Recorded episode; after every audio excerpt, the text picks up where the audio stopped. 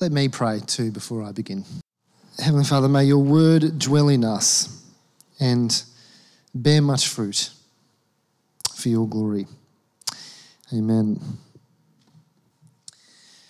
Well, uh, this week we are beginning a five week series which I've entitled Magnify.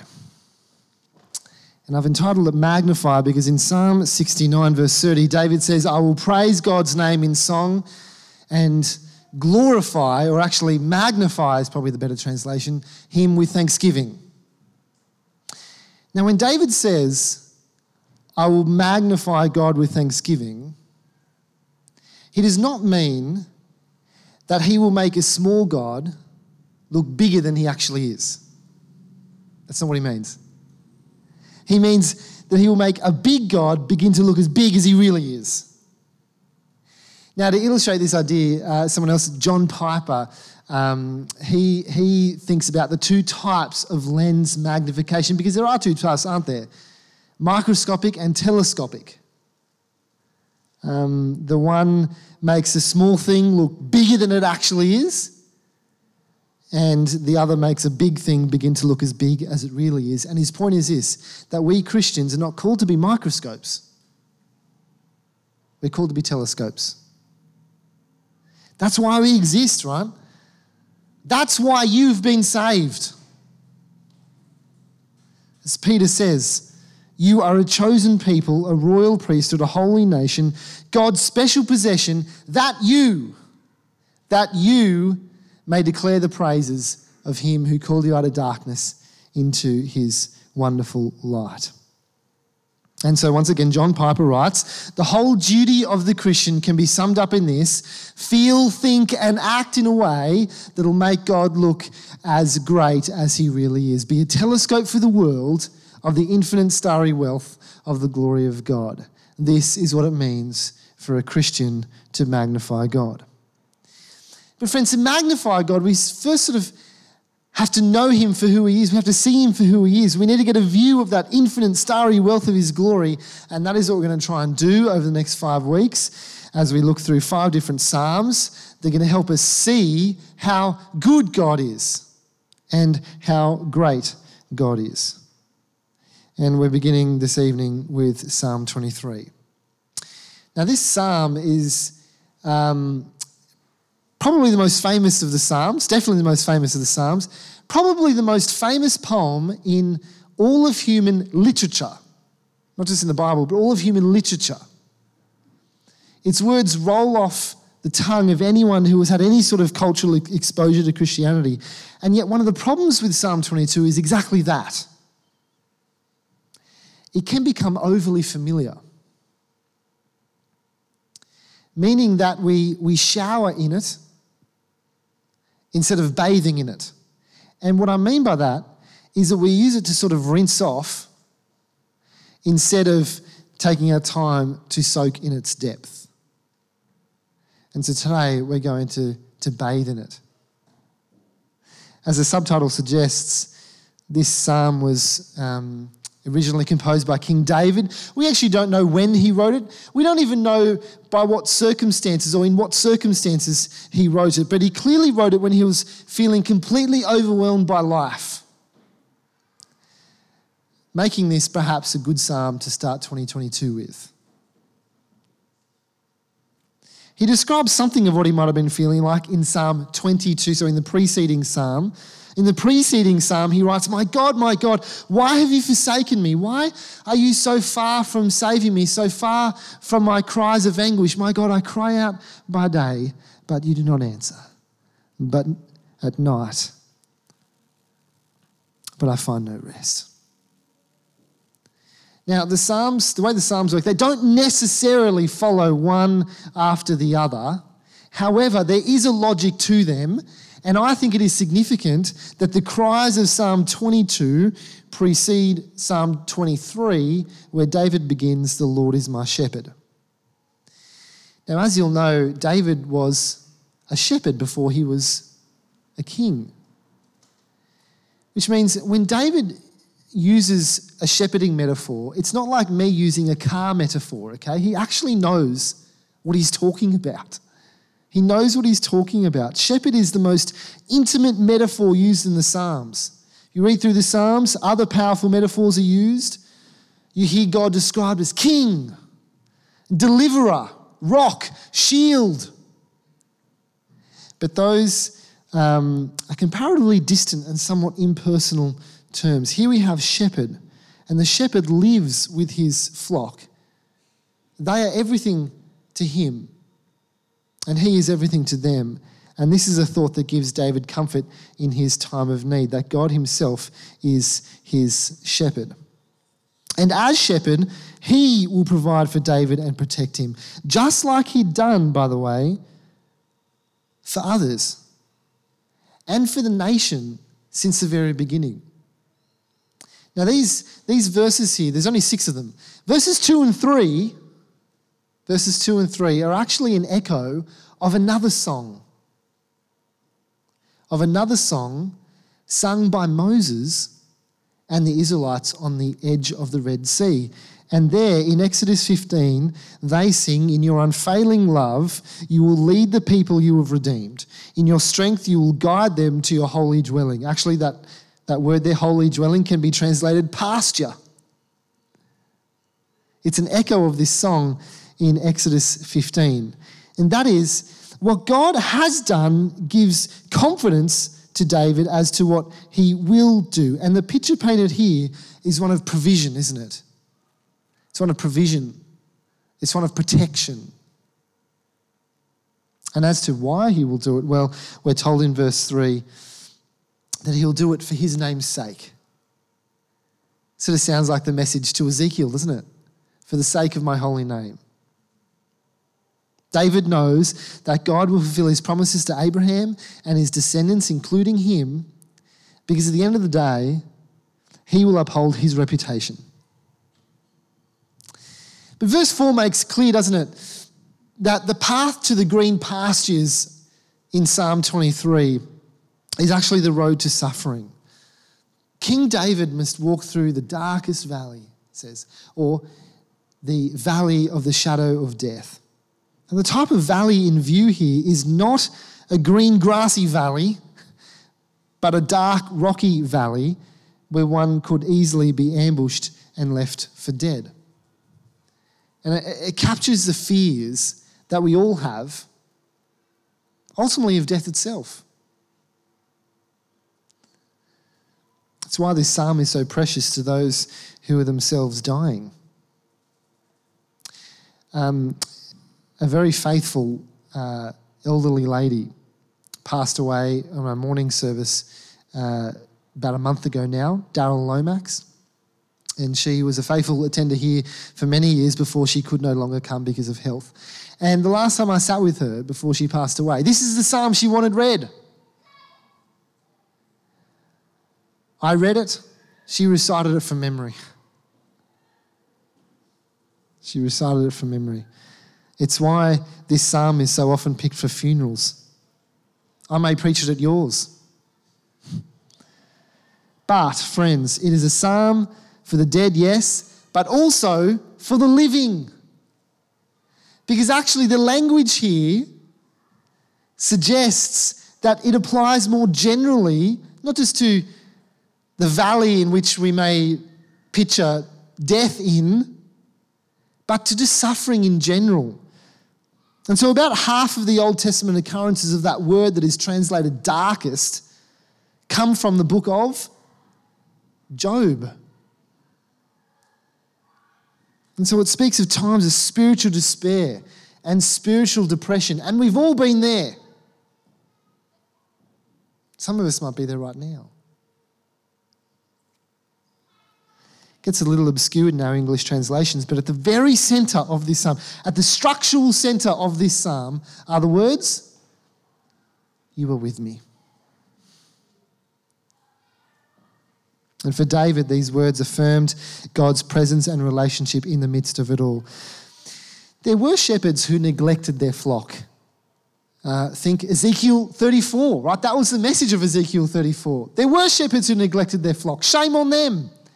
But God is not one of those shepherds. He'll provide for his sheep, He'll protect his flock. and above all, actually be present with them. Well, as we read on, Psalm 23 is known for its shepherding scene, isn't it? But actually, there is a change of scene. There's a change of scene, and it happens in verses 5 and 6. You prepare a table before me in the presence of my enemies. Now we're on the tables. You anoint my head with oil, my cup runs over. Surely goodness and mercy will follow me all the days of my life, and I will dwell in the house of the Lord forever. You see how the shepherd, the shepherd has become the host. See that? There's a change of scene, there's a change of role. Because the goal of this drama is actually ultimately fellowship with God Himself. Now, when David writes, I'll dwell in the house of the Lord forever, he probably meant for as long as he lived. Okay, he probably wasn't thinking uh, of heaven in the same way that you and I do. However, that is how we read it, isn't it? And you know what? So it should. Because we live on this side of Jesus. We live on this side of his death. We live on this side of his resurrection. You see, while Psalm 23 is an authentic expression of David's experience and faith, it is an authentic expression of Jesus' experience and faith too.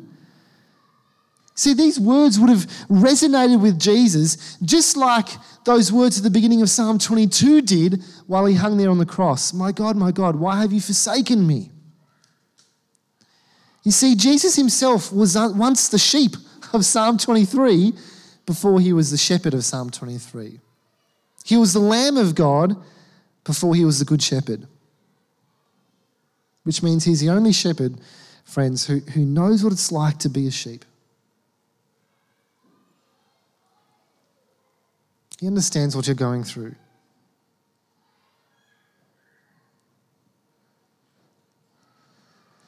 For he's gone before us into and through the deepest and darkest valley. And when we ourselves enter that valley, and finally, when we enter the darkness of death itself, we do so as a people who are following Jesus, who promises to be with us every step of the way, even through death itself. When all other guides, by the way, turn back, not Jesus. As you'll know, Jesus says in John, I am the good shepherd. But he will go on to say this Do not let your hearts be troubled. You believe in God, believe also in me. My Father's house, there are many rooms. If that were not so, would I have told you that I am going there to prepare a place for you? And if I go and prepare a place for you, I'll come back and take you to be with me, so that you may also be where I am you know the way to the place I am going. The Lord Jesus Himself, He was the sheep, He is the shepherd, and He will be the host of Psalm 23. That's why this psalm is so precious to us Christians. But uh, I think at this stage of the year, I want to ask you can you honestly say that the Lord is my shepherd? This psalm is intensely personal. It is full of I's and my's and me's. The Lord is my shepherd. He makes me lie down in green pastures. He leads me beside quiet waters. He refreshes my soul. He guides me along the right paths. For you with me, your rod and your staff, they comfort me. You prepare a table before me in the presence of my enemies. You anoint my head with oil, my cup overflows. Surely goodness and mercy will follow me all the days of my life. This is, can you honestly say that the Lord is my shepherd? Because there are really only two ways to live either Jesus is your shepherd or he is not. And if he is not, then your Psalm 23 sounds very different. In fact, it might sound something like this I'm on my own. No one looks out for me or protects me. I experience a continual sense of need. Nothing's quite right. I'm always restless, I'm easily frustrated, and often disappointed. It's a jungle, I feel overwhelmed. It's a desert, I feel thirsty. My soul feels broken, twisted, and stuck. I can't fix myself. I stumble down some dark paths. Still, I insist I want to do what I want, when I want, how I want. But life's confusing. Why don't things ever really work out? I'm haunted by emptiness and futility, shadows of death. I fear the big hurt and the final loss. Death is waiting for me at the end of every road, but I'd rather not think about it. I spend my life protecting myself. Bad things can happen. I find no lasting comfort. I'm alone, facing everything that could hurt me. I mean, are my friends really my friends? Other people use me for their own ends. I can't really trust anyone. No one has my back. No one is really for me except me. And I'm so much all about me sometimes, it's sickening. I belong to no one except for myself. My cup is never quite full enough. I'm left empty. Disappointment follows me all the days of my life. Will I just be obliterated into nothingness? Will I be alone forever? Homeless, free falling, free falling into void. Sartre said, Hell is other people. I have to add, hell is also myself. It's living death, and then I die. Now, left to ourselves, we, we go astray. Each of us turns to our own way. But, friends, if you can say that the Lord is my shepherd, if you put your trust in Him, though we may err into this sort of thinking from time to time,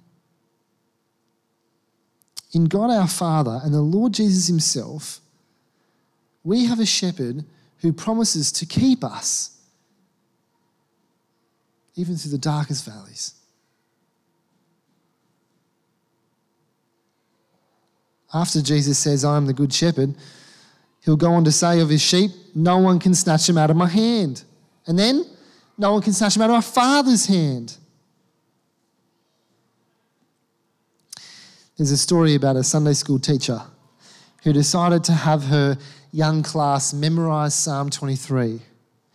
And uh, they'd be given a month to learn it, and then they'd be given the chance to recite it in front of the whole church. Now, there's one little boy who was very excited, and he tried as hard as he possibly could. But try as he might, he just couldn't remember the psalm. He practiced, and he practiced, but could barely get past the first line. And so on the day that the, the kids were to recite Psalm 23, the little boy is very nervous, but it was his turn. He stepped up to the microphone and said proudly, the Lord is my shepherd, and that is all I need to know.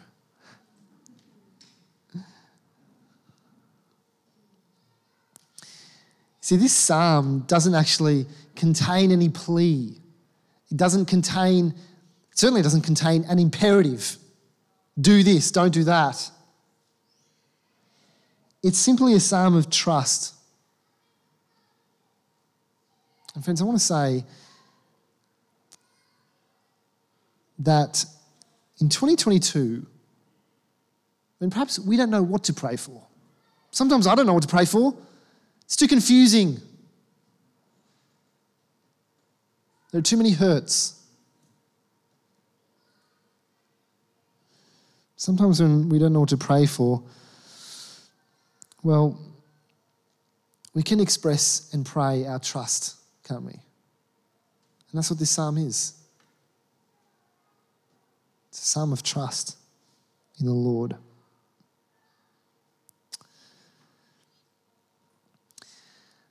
I know that your darkest valleys will look different this year, perhaps, than they did last year.